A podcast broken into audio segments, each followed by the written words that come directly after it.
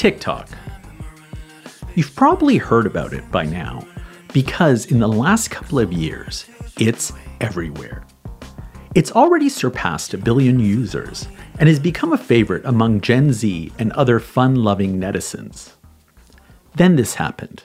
We're looking at TikTok. We may be banning TikTok. We may be doing some other things. There are a couple of options, but a lot of things are happening. So we'll see what happens. But we are looking at a lot of alternatives with respect to TikTok. So, why does the US president feel the need to wade into a social media platform? Now he's even insisting it has to be sold to Microsoft if it's not going to be banned in the United States. So I invited An Xiao Mina to talk about her recent article, Bread and TikTok for the Masses, to see what she thinks about this curious case.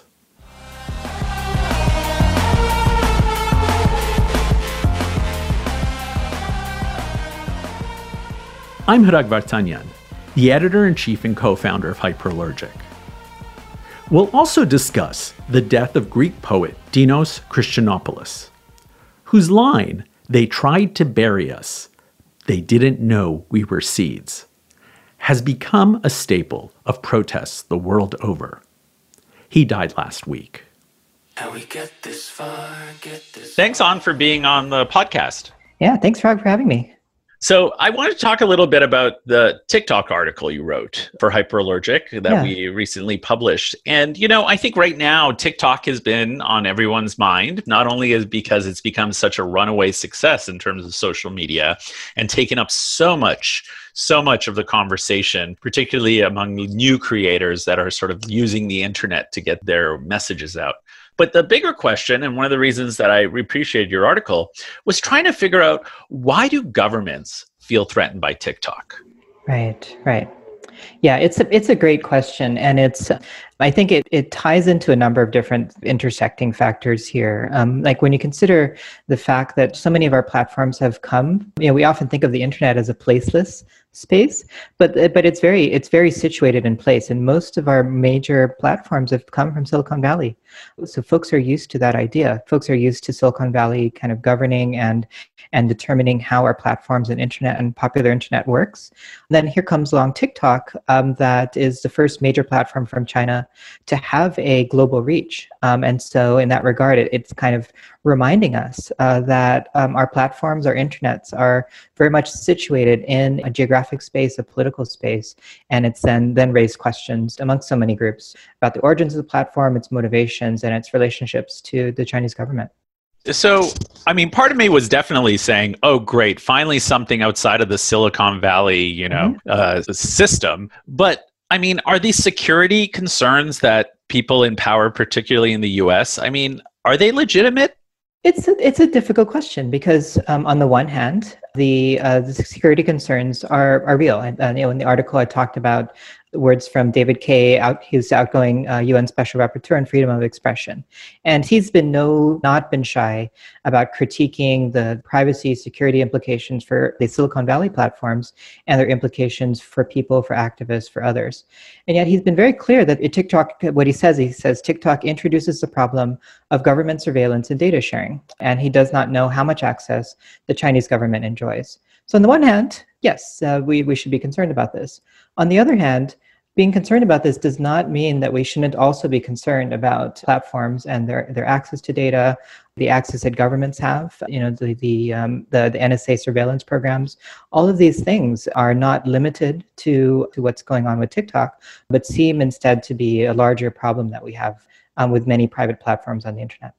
So, how do you think Silicon Valley has gotten away without these exact same concerns being so escalated right i mean it's not like facebook and instagram weren't involved in you know influencing different campaigns in 2016 it's not like twitter clearly has a history of bots and other kind of manipulations but why are we so focused on tiktok right now yeah, it's a, it's an interesting thing. I think one is um, is that the major platforms are not always getting away with it now. You're seeing major changes amongst platform policies. Um, you're seeing platform is being called uh, to account in Congress, and you're seeing a lot of activism really being focused on content uh, moderation policies, how platforms work, et cetera, and their influence on, on elections, on democracy, on governments, and um, in general. So I think one thing to think about in context is that there is this larger accounting um, with with technology platforms. It's not enough, of course. It's a, there's always more to be done, but it's a big change since 2016 when we when we still had this rhetoric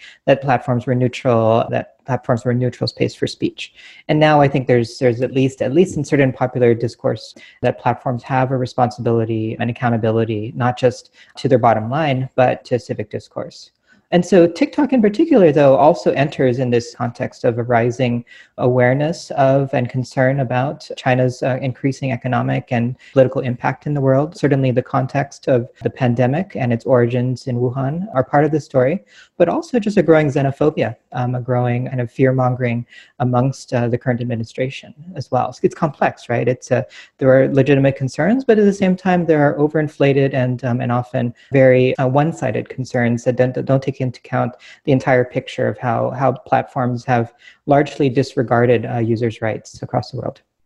Yeah, it. I mean, I agree with you in, in so much of what you're saying, but at the same time, I still feel like Silicon Valley is getting away with it. Mm-hmm. You know, it still feels that way, yeah. at least from the outside. And. I mean, I think in terms of repercussions, mm-hmm. it's it's been really interesting that there doesn't seem to be any repercussions for these because a lot of the activist groups tend to be, I mean, even if you have a million people involved in a protest on Facebook, the reality is they're looking at billions of people.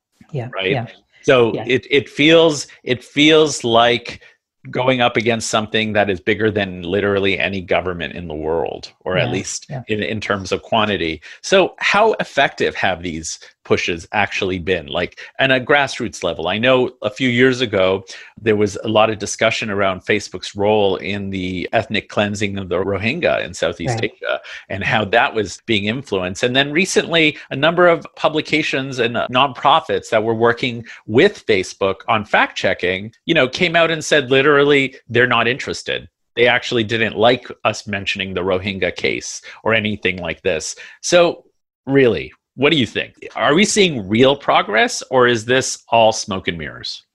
Yeah, so I, you know, work at an organization, Meedan, where you know we we actually build software for fact checkers using WhatsApp. We work with a number of different organizations like India Today. We work with you know, Boom and AFP in India, and we have a number of new Indian partners. And so it's very true that platforms are taking this seriously, that they are supporting efforts to do fact checking. On the other hand, uh, there have been a lot of you know really really strong and, and reasonable critiques. And so in terms of accountability, um, absolutely, there more can be done.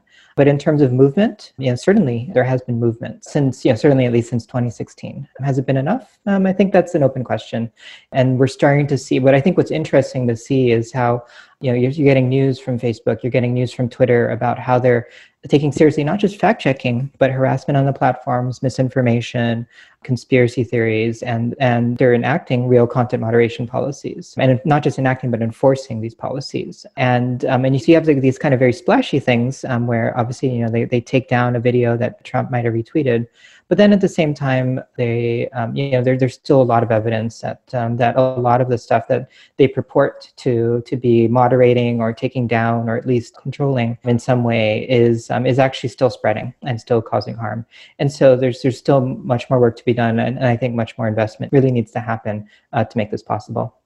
So, what would it look like on WhatsApp? Because, I mean, as someone who uses WhatsApp, you know, most of them are private conversations. Mm-hmm. So, how would a fact checking happen on a service like yeah. that? Yeah, so it's it's a tough question because um, because on the one hand you have really hard fought rights around privacy and security on WhatsApp. A lot of the security protocols that are on WhatsApp were developed through the Internet Freedom Community, who were really concerned about the implications of, of government surveillance on WhatsApp. And then on the flip side, what we're learning is that that through private messaging apps, it's actually been very effective for, for governments and disinformation agents to spread confusing messages, to spread harm, harmful messages, and as we've been seeing in throughout South Asia and Myanmar, you know, just inciting you know hatred and violence. And so So it's it's this double-edged sword that um, more that we need to research and try to understand. I think one way that fact checking happens on these platforms on, on WhatsApp is through what's called tip lines, where folks can you know, submit content um, that they see. They submit that to the, the tip lines, um, and, and then that, that actually gets sent to a fact checking organization. That organization fact checks and then responds back. And so that's one way of kind of balancing this, this need between end to end encryption on the one hand, but also trying to help support a, a healthy and vibrant information ecosystem. And uh, there are a number of other you know, techniques that could be used, but I think that the main thing is really understanding that WhatsApp is not does not operate in a vacuum. It's part of a larger information environment, and so anything you know that that's spreading on WhatsApp is very much reflective of the larger um, the larger context. And so you know the scholar Whitney Phillips and Ryan Milner, they, they talk about this, that we need to start thinking about the internet as an ecosystem, right? And, and so uh, you change one thing in the ecosystem, it starts to change other things. But if the ecosystem itself is polluted, um, we can't expect any one place to be much better because it's uh, the whole thing is, is really mucky right now. I agree wholeheartedly about the ecosystem. I've always wondered, you know, if if also we should be thinking of even like image rights and other things on the internet in, ter- in terms of even environmental, you know, whether things are dumped on the internet or actually made available for recycling. Yeah. Um, you know, I, I, I love that idea because nice, I think yeah. we should think more and more about online spaces in the same way we we think of uh, you know offline spaces and how some people are literally just dumping online that's uh, absolutely right. And it's a good analogy for what's going on right now, right? Like, I think, you know, you, so take away the internet thing, and, and um, there's a lot of discussion about the role that India and China are playing in, in climate change, right? And, and, and, you know, as more people are driving, more people are dumping waste, et cetera, um, we're starting to see um, impacts on the environment. But these critiques completely miss out the fact that the Industrial Revolution and pretty much entire entire industrialized world really came out of the west right? And so these systems all of these things are interconnected. And so you can't you can't look at one thing and say hey that's that's a terrible practice without also saying wait a minute why is that um, a motivating practice for them? Well it's because the larger system is encouraging these these sorts of practices. So so i think the same same similar could be said for tiktok and the privacy concerns that are being raised so, in your article, you make the comparison with bread and circuses from ancient Rome. Mm-hmm. Do you want to explain a little bit about what you mean by that?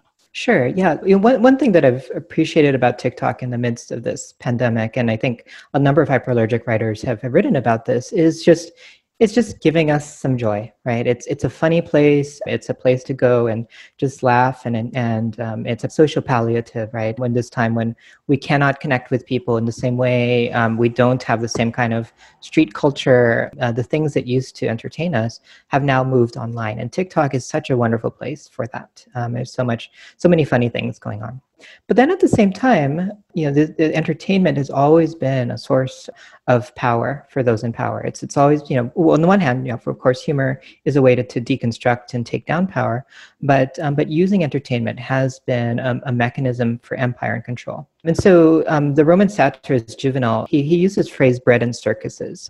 And he was you know, saying that the bread and circuses for the masses, which was a practice amongst um, Roman emperors to offer food and entertainment to distract the public.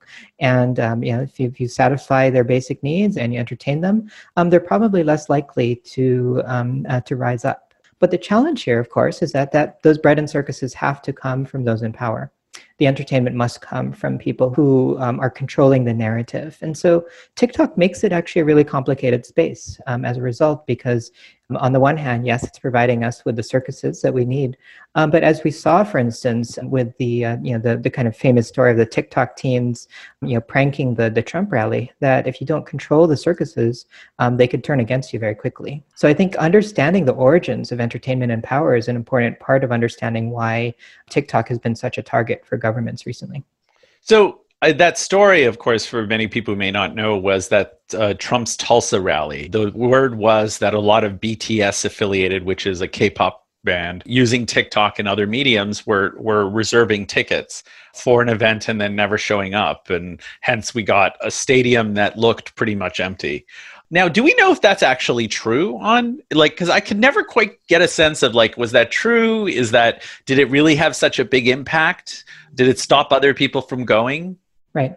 Yeah, I personally did not did not dig into it in um, you know looked into the the research per se, But I think the important part here, the important part is whether it's that it almost certainly had some effect. I think that's uh, you know folks folks did look into that and and saw that there was some effect. But the important part here is that it was attributed to TikTok teens, right? It was this idea that TikTok teens were were able to prank a Trump rally, were able to to prank other kind of other hashtags, right? Whether it was organized on Twitter, on Facebook, the story that emerged was that it was happening on TikTok. So that that part of the narrative um, was certainly amplified, you know, in in the wake of that, and can't be disconnected from the fact that we're now that now the the federal government is considering uh, trying to block TikTok from being owned um, you know, owned and operated by by a Chinese company while operating in the United States. I mean, it really sounds like a shakedown to me, but um, yeah. I guess other people will will uh, opine about that too. So now, what does government control on these mediums look like? You know, in terms of TikTok, you know, or government influence? Because you were talking about elites sort of influencing conversations on social mm-hmm. media. I mean, we certainly see on Twitter, you know, President Trump and other politicians. They certainly do get a lot of traffic there. On Instagram, less so, though mm-hmm. I think there it's a little more indirect and somehow a little more insidious as a result, you know, in many ways. But on TikTok, what does that look like? I mean, does that involve celebrities? Because mm. I, have always wondered about the role of celebrities on these on these platforms. Like mm-hmm. Will Smith has a popular TikTok channel, right? right? As an example, you know, what is he really communicating? Like, is is he like part of this sort of bigger because you know entertainment is part of it right it's mm-hmm. not it's not separate of it but part of its power comes from the fact that people don't recognize that it's part of a certain kind of elite yeah. that um, and a certain power structure so yeah, i'd love yeah. your thoughts on that yeah so so the, the issue of government are we talking about government influence? Um, government, or, or, I mean, I think people in power because I people think this is okay. where there's blurring. I mean, at this yeah. point, we have corporations that are bigger than governments, right? Right. Like right. Apple, Apple and TikTok are probably bigger than the, you know, at least in terms of soft power, than let's say the government of Luxembourg or right, right. probably even you know other Portugal. Who knows? I mean, a lot of countries that are certainly not you know uh, insignificant. Yeah. Yeah, absolutely. So in that regard, the reason I'm asking is so I think um, so I wrote an article in Foreign Policy with Sean McDonald about basically the modes of influence that governments are having on um, on platforms in a lot of different ways. But I think you you bring up a very important point, which is that influence happens so through celebrities as well, through corporations and others. And so one thing that um, and this is broader than tiktok of course is that is that influencer culture is both a, a cool way for people to promote um, you know their work and get visibility but the fact that brands jump on that right and the fact that um, that celebrities might push uh, political content or or might help shape uh, political views um, is is also part of this story and so when we look at the decentralization of influence, of media influence, it actually becomes uh, very tricky to understand. Okay, um, we have to understand that influence might operate in networks, and uh, might um, operate through through major nodes, and that narratives are built now most likely um, and most often through influencers and celebrities, um, perhaps more so than than through mainstream media. And so understanding that ecosystem is really crucial to understanding why and how people come to believe things and why they they come to you know come to practice online um, or share things online. So absolutely, that's that's part of this story, um, and it's part of what what draws people to a platform like TikTok because there are a lot of eyeballs. There's a lot of there's a lot of potential revenue to be made. So these things can't be can't, can't be disaggregated. And in fact, when you look at the influence operations that, that folks have studied, um, in you know, there's been a lot of focus on on how Russia has, you know, Russian government has sponsored efforts to, to influence um, you know, Americans' views on, on politics, on the elections. A lot of that is actually just through influencer culture. And so again, it goes back to ecosystems. We've enabled a kind of online culture that that is driven by influencers and through memes and images and so we shouldn't be surprised to see that that people are trying to influence political views um, through those same mechanisms so, what does that actually look like? Does the Russian government actually pay influencers to do different things? Is that really what it looks like? So, some of the research here is, is that it's it's more like targeting influencers, right? Trying to target influencers to amplify messages and then to to piggyback off of their networks, right? So, and so it's it's it looks more like um, you know sending messages to to them to their followers getting them to amplify that uh, using memes and targeting those memes to large nodes in a network um, and to, to see if that, that can amplify and spread and that's again i don't want to emphasize that it's it's only Russia, but just as it's an example because there's a lot of research done. But it, it's right. just how it's how media operates now, right? It's no, it's, I mean, I think. Know. Yeah, I mean, I think I, am glad you said that because I always think we fixate on Russia far yeah. too much yeah. in these conversations, where the reality is they can be a lot more, you know, insidious. And, you know, I think they influence in different kinds of ways. And we forget how much of this cultural production sort of like is part of this bigger sort yeah. of this bigger sort of push for soft power by different entities. Absolutely. So, so, what do you think we should be paying attention to about TikTok right now? Like, should we be worried about this because you know this shakedown by the U.S. government to force them to sell to Microsoft? I mean, I, I can't believe this is where we are, but this is where we are. This and, is it. And this is the thing to pay attention to. Is you know we we grew up with this idea that the internet was global, spaceless, democratic and what we're seeing is that it's corporate, uh, political, and uh, and highly contentious, and and that the you know the borders of the internet um, are will probably in the future and are already are starting to resemble um, visas and travel. You know, there's there's going to be like um, you know zones of the internet that are, are more accessible to, to say people in the United States, and zones more accessible to people in China, zones more accessible to people in Iran, etc. And uh, we're probably just going to see more and more of this, which is that nation states and corporations are, working to, to cut up um, our access to the internet. And it's, it's following geopolitical lines. And so the, the kind of illusion, um, and it's always been an illusion, of a democratic internet um, is quickly, uh, quickly coming apart. And so TikTok, I think when we pay attention to the, both the dynamics and the rhetoric about TikTok, and I emphasize rhetoric because we have to always understand rhetoric as a mode of geopolitical influence is um, part of the internet changing in this in this uh, in this century. And how about the role of creators and artists? Because, you know, something that you and I have talked about a lot, we actually met through Twitter. Um, yep. You were actually in a social media art show I curated back in 2010. You were also participating in that as well. And, you know, and you've been looking at social media a lot, obviously. You've also, you know, been doing it as part of your work and researching it. And you wrote a very popular book, Memes to Movements, about uh, memes, which, of course, is maybe one of the currencies of the the social web. Now, what are their roles? Because I'm of two minds when it comes to artists on social mm-hmm. platforms. Because, yeah. you know, as much as artists like to think that they're messing things up and really challenging, I wonder whether half the time all they're doing is actually holding up a system that really they benefit from, maybe in terms of publicity, but really, what's the ultimate goal? Because in the case of Instagram, for instance, Instagram honestly has become in many ways a very detrimental impact on the art community in my opinion even though some people love it in form of communication it has certainly influenced a certain kind of work and i do go to art schools and see a certain kind of instagram influenced work which frankly is kind of mediocre in my mm-hmm. opinion so what do you think the role is well, I guess there's. It's, I guess it's a it's a it's a tricky question. It's it's almost like well, one uh, artists, as you say, benefit from visibility and these platforms are optimized for visibility. And so, certainly, um, it's, it's especially in this in this time when we're all kind of sheltering in place, the visibility of platforms makes artists a little bit more visible, and that's that's just a frank reality. And it's but it's also a commentary on how hard it is for an artist to to get visibility, to get um, find stable work, to really I think the role of artists is it's complex, right? Because on the one hand, um, these platforms are a key way that a lot of artists, including myself, have built visibility for their work and have gotten attention for, for interesting stuff.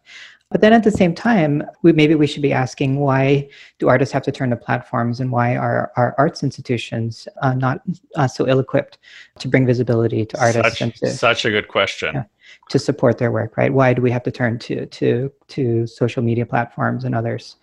And then on the other hand, you know, I think artists should really be critiquing these these systems, right? These platforms. Um, I've been looking at the work of Xin Xin and uh, and Xiaowei Wang, who have done these great exhibitions that have looked at the possibilities of chat platforms, of social media platforms, of what AI could look like. I think artists should really be making visible how these systems work, critiquing them, helping us understand exactly what the nature of this work of, of these platforms is, are, how they operate, um, what government influence looks like, what social influence looks like, etc. So it's it's a tough question, right? Because because um, on the one hand, I'm always rooting for artists to to really champion themselves and, and bring visibility to their work. But again, it goes back to this question: why why do they need to turn to platforms and not not our own institutions um, to help them? Yeah, no, that's a good question. I guess a part of it is I feel like artists become very cheap fodder and they kind of get excited when something sort of happens. And when I say artists, I don't mean just people who make, also curators, critics, all these people, you know, mm, right, that are right. part of the system. But, right. you know, they're very excited, they build a name for themselves, but ultimately they become so vested in a system that mm-hmm. they propagate it.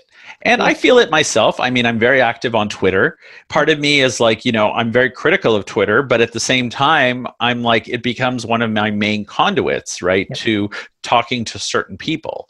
So it becomes like it's certainly attractive. And, and frankly, I, I'd like to say that I feel like in some ways Twitter's done some really positive things in the last little while, mm-hmm. which hopefully will sort of continue to evolve and improve. But, you know, it does make me wonder like this is why journalism is suffering right? This is why like a good a friend of mine uh, the other day was complaining about how everyone with an instagram account feels like they can make a slideshow and they're a journalist which is you know it's great except for when somebody is disseminating information that's not really accurate Yep. or is more of an opinion but is presented as if it's some sort of a fact yep. and this is where like you know people love to poo-poo facebook not realizing that instagram is the exact same company right you know and it's been amazing how they've been able to like play with our minds enough so that people don't make that connection even though we all know it's true Right. Yeah, and that's part of the thing is, uh, you know, again, like we've always talked about this kind of democ- the internet democratized information and expression, but it didn't come with democratic structures like accountability, checks and balances, kind of, and and so it was really about decentralizing uh, information and media. And then as a result, we didn't, you know, because we were like, oh yeah, great, we're democratizing, we didn't put in those those kind of checks, right? So, and so now we have information flowing without the usual editorial checks. So on the one hand, it's been beneficial, right? It's been helped amplify marginalized voices, bring new voices out. I've certainly been, you know, a beneficiary of that. But then at the same time, um, we're now seeing like this massive, massive information problems and online attacks, hate, etc. And so at least there's now a conversation about it, but it, I wish it had been done 20, 30 years ago. Amen. I agree with you. The genie's out of the bottle. So I wanted to end with one thing because this week, uh, Dinos Christianopoulos passed away. And Dinos was somebody you'd written about in a piece in 2018 for Hyperallergic. And I wanted us to talk a little bit about that because he's the poet who who actually first wrote the line, they tried to bury us, they didn't know we were seeds, which of course has become a very popular protest um, message. So, can you tell us a little bit about that story? Yeah, absolutely. I wrote it about two years ago when I was just noticing it's it being used in protests um, in the United States, and had been following it for a while and i was just kind of curious about where it came from and what were its origins. And you know of course as a culture writer i just wanted to know more about it. And so i actually spoke with a greek uh, media scholar alexandra botopoulou to help me understand the greek side of it. And so the original poem translated by um, nicholas costis reads as a couplet. What you didn't do to bury me but you forgot that i was a seed. And it's just so so beautiful, so powerful. And Christianopoulos um, himself came from you know the Greek literary community, but was very much a anti-establishment figure. Um, he was queer, and so he was always um, you know talking about challenging the system. And then watching how that phrase traveled, right? It was it was then used by uh, Zap, the Zapatista movement in Mexico. It was uh, used for the Ayotzinapa 43 in Mexico, and then certainly has been used in the United States, both in the context of Black Lives Matter and in immigrant rights. Um, we're seeing it rise up again in, in response to Breonna Taylor. And it's, it's that image of a of a seed, of both the burial and then the seed, um, you know, bearing fruit for something else that I feel like has been such a motivating force for activists for years now. And it's um, it was just really powerful to to learn more about um, about its its its origins it's it's also interesting how you know people have ascribed it to many different origins. I. I saw that even it was used by the Zapatista movement in the '90s, and it was circulating as a Mexican proverb. Mm-hmm. Yeah. Do you know? And yeah. and I've definitely seen it in all types of protests. Absolutely. You know, all around the, the world. That I think because it has such a poignant thing. So, what does it tell us, if anything, about the role of art in protest? Do you think? Yeah,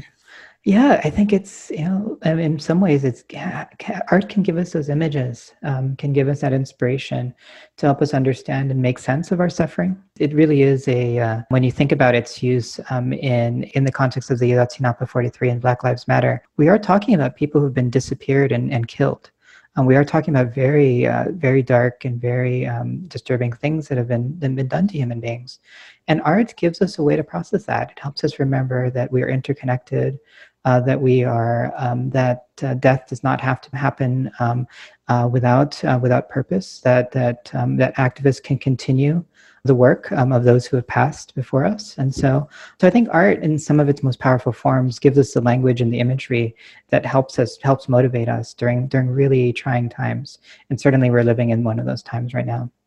Absolutely. And so we remember Dinos Christianopoulos as uh, the writer behind those really inspirational lines. And I think it really is a beautiful thought that, you know, a poet somewhere can inspire people all around the world, even when his words are not understood to be by him. So, you know, a little memory, a little, you know, thoughts and prayers and, and, you know, just thinking about the influence of one creative voice on the world it's a beautiful Absolutely. thought. Yeah, one one beautiful seed that's um, flowered in so many ways. Yeah, absolutely. And thank you, on for thank coming you. on and thanks, talking to us about TikTok and yeah. sharing this wonderful inspirational story. Yeah, thanks so much, Hrag, for having me again.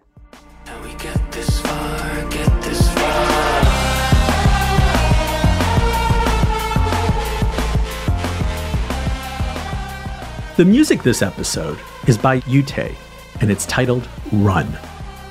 I'm Hrag Vartanian, the co founder and editor in chief of Hyperallergic.